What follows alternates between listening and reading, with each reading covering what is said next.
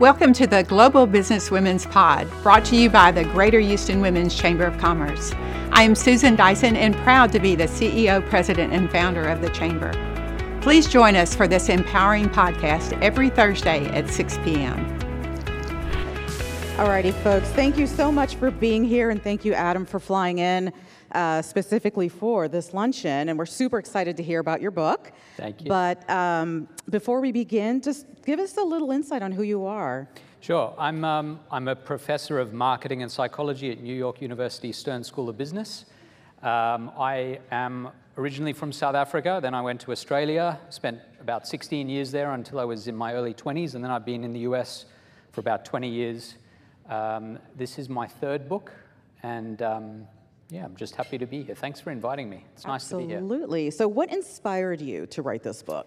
Yeah, so the book, the book is called Anatomy of a Breakthrough, and it's about um, being stuck and getting unstuck. And I think of stuckness as an experience where you're in a place you don't want to be for an extended period of time. It's not like a daily momentary frustration. It's like when you're, you ask people and they'll say something like, you know, I'm, I'm in a work situation I don't want to be in, or I'm a creative and I can't come up with ideas, and I've had a block for weeks or months or sometimes years or decades. Uh, and so the book was a sort of attempt over a 20 year period to work out the best recipe, a kind of roadmap for getting unstuck. And it was inspired, I think, in large part by my own personal experiences. Being stuck is a kind of universal experience.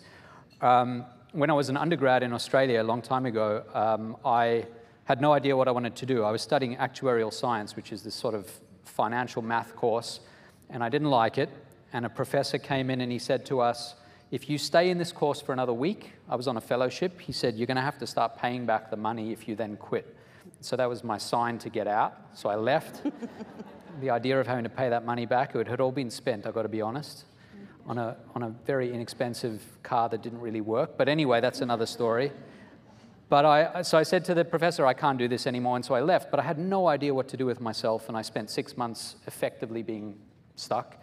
And I sat in on one course as an undergrad after another, just sitting in on English courses, philosophy courses, math courses, law courses, psychology, everything you can imagine, and, and, kind of experimented my way through to getting unstuck. And I figured out that law and psychology were the things I wanted to do. And that's, mm-hmm. so that's what I ended up doing. And it got me very interested in this idea that there, there are things you can do to get unstuck, and, and there must be a roadmap, a sort of scientifically informed roadmap. And so I spent a lot of time researching all the components of that roadmap that are now in this book. It's a 20 year culmination of that effort.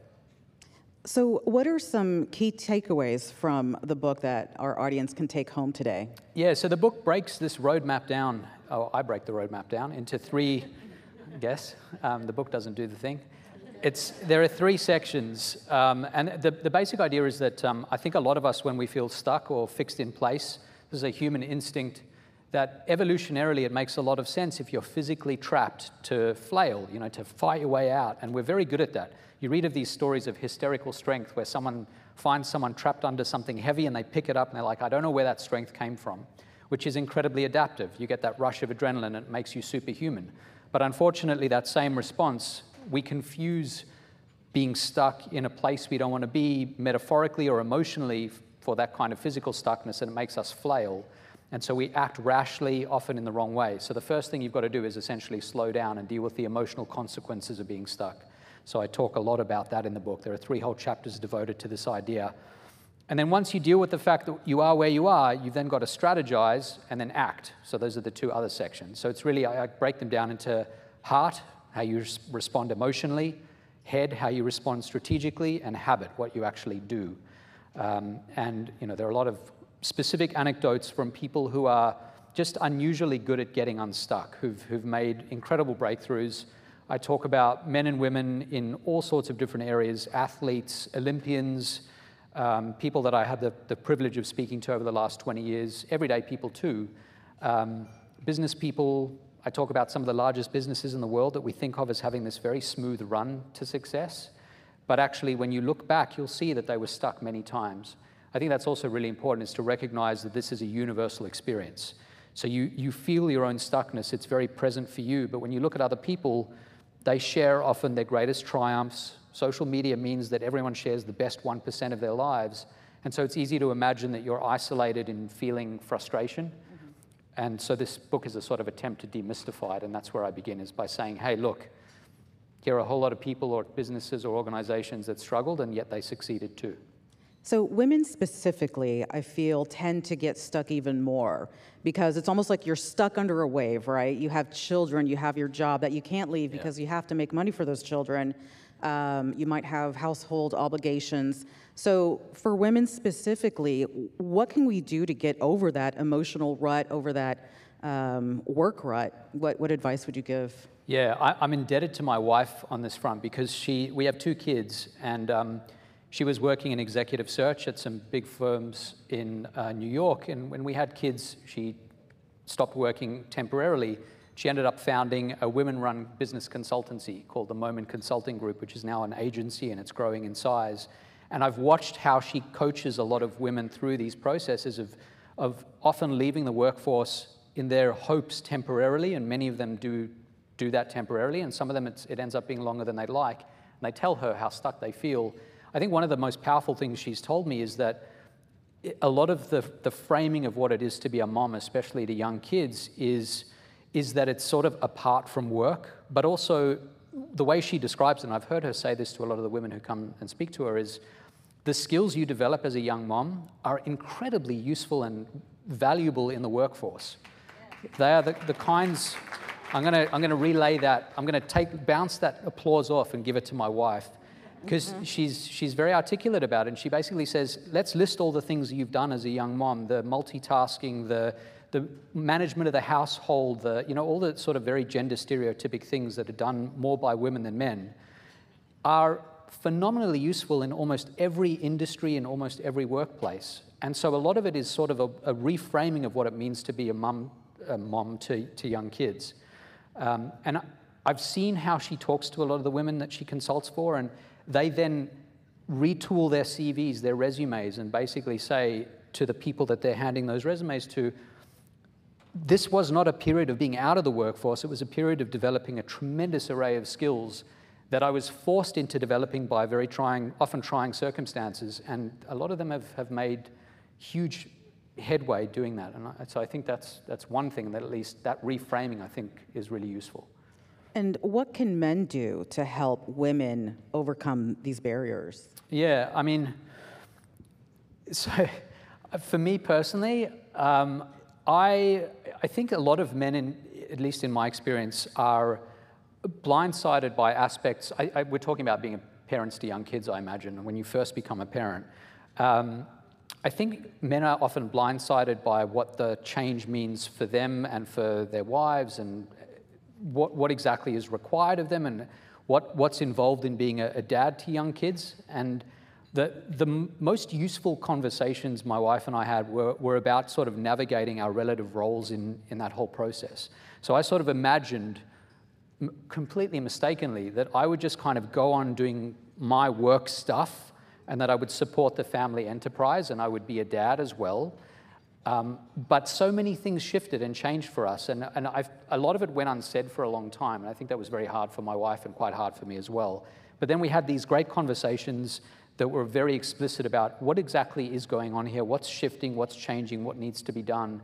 I think that sort of explicit kind of conversation really, really helps in these, these moments.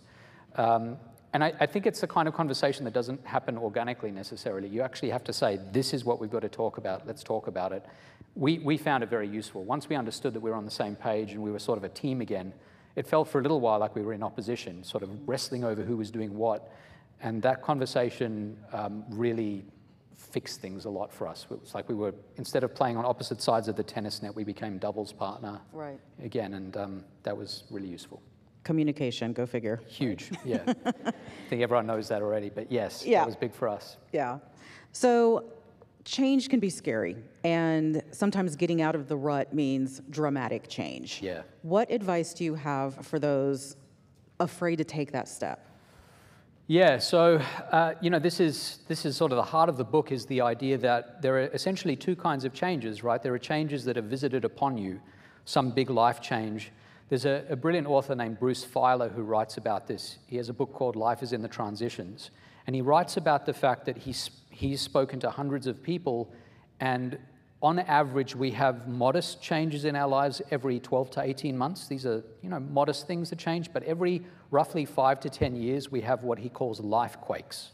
Life quakes are major life changes. They're like a change in career or unfortunately the death of someone we love or a divorce or whatever it might be these very, or the birth of a child which is obviously fantastic but also complicated and so he talks about these changes and so even if what you're doing is working now you will at some point have to shift you'll have to pivot so those are the ones that we don't have a lot of choice over but we also have the kinds of changes you're describing which is when we feel stuck and can do something about it i think um, one, one thing to keep in mind that I've always found really useful is that many of the things we choose to do are to some extent revocable.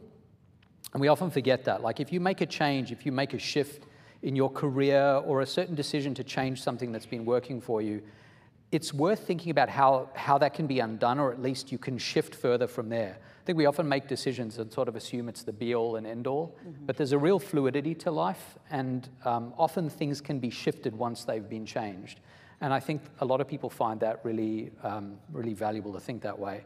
Um, you know, I, I, my, my background is in decision science, so I study how people make decisions and how they should make decisions. And there are so many different models for how to make big decisions, especially about coping with change. Mm-hmm. Um, and you know, the, the best one I think is, especially for big important decisions, is to really weigh the pluses and the minuses and actually create an almost like a spreadsheet and say, here are all the good, here are all the bad, and when I weigh it up, this seems to be the, the route that makes the most sense to me. So, uh, in your book, you talk about these preconceived notions of success. Yeah. Can you talk a little bit about that? How do we debunk this notion of what success is? Yeah, I, I mean, I think success, it, it's really interesting because often when we're, we, we're doing what we consider to be a successful thing, we're sort of in that, that mode of doing the same thing for a while that objectively from the outside looks to be successful, we still feel stuck because we, there's always something more. This is a sort of strangely human thing that we, no matter where we are, no matter what we've achieved, we always look a little bit higher. We look at people who've achieved just a little bit more. No matter how much money we have, there are people who have more. No matter how successful we are in business, there's someone who's done slightly more, and so on. So I think it's very easy to lose sight of the objective fact that often we are doing much better than we might feel when we keep doing this thing of looking upward. Mm-hmm. Um, this in, in social psychology is known as upward social comparison, and it's a universal human thing. This is what we do. We're always looking at people above. Um, and it's really damaging to self esteem and well being because it's something that we, we could and you can do your entire life. You can never feel satisfied with the things you have. Um, and I, I, think that's maybe what you were referring to this idea that um, success is is very comparative for humans, and that constant comparison can be quite damaging. And so it's, it's, uh, it's worth thinking about all the things you do have, all the successes you've had. You know, I'm going through this process of launching a book, and I'm kind of, my wife knows this about me, my friends know this about me. I'm a little bit of a pessimist about this stuff. I'm like, well, nothing's working out. It's like my, just my natural tendency, and I'm quite risk averse. And my wife will stop me every now and again. She'll say, Let's look at the things that have worked out really well. And she's right. I'm constantly looking at authors who have sold more books and all that sort of stuff. And it's really silly to do that. It just undermines your well being, doesn't make you more effective. Um, so I think that that way of thinking about success as relative to other people is, is, uh, is a little bit broken.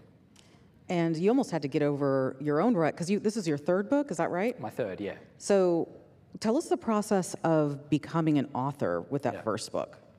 Yeah, it was a funny process. Um, speaking of change, so I, I, give this talk to freshmen at NYU, and it's, it's a talk about early on in your career just saying yes, or not just your career, but as an undergrad, as a freshman, say yes. What that basically means is it should be a period of exploration. And there's a lot of research on this that there, there need to be periods of your life where you may not know that this thing that you're going to say yes to will produce dividends, but it, and, and you may say yes to 10 things and only one of them is valuable. You just don't know which one at the time. So in this talk to the freshmen, I show them four emails that I've received over the last 20 years that changed my life. And one of the four emails, and at the time, I wanted to say no to all of them because I was like, I'm too busy, I've got other stuff going on.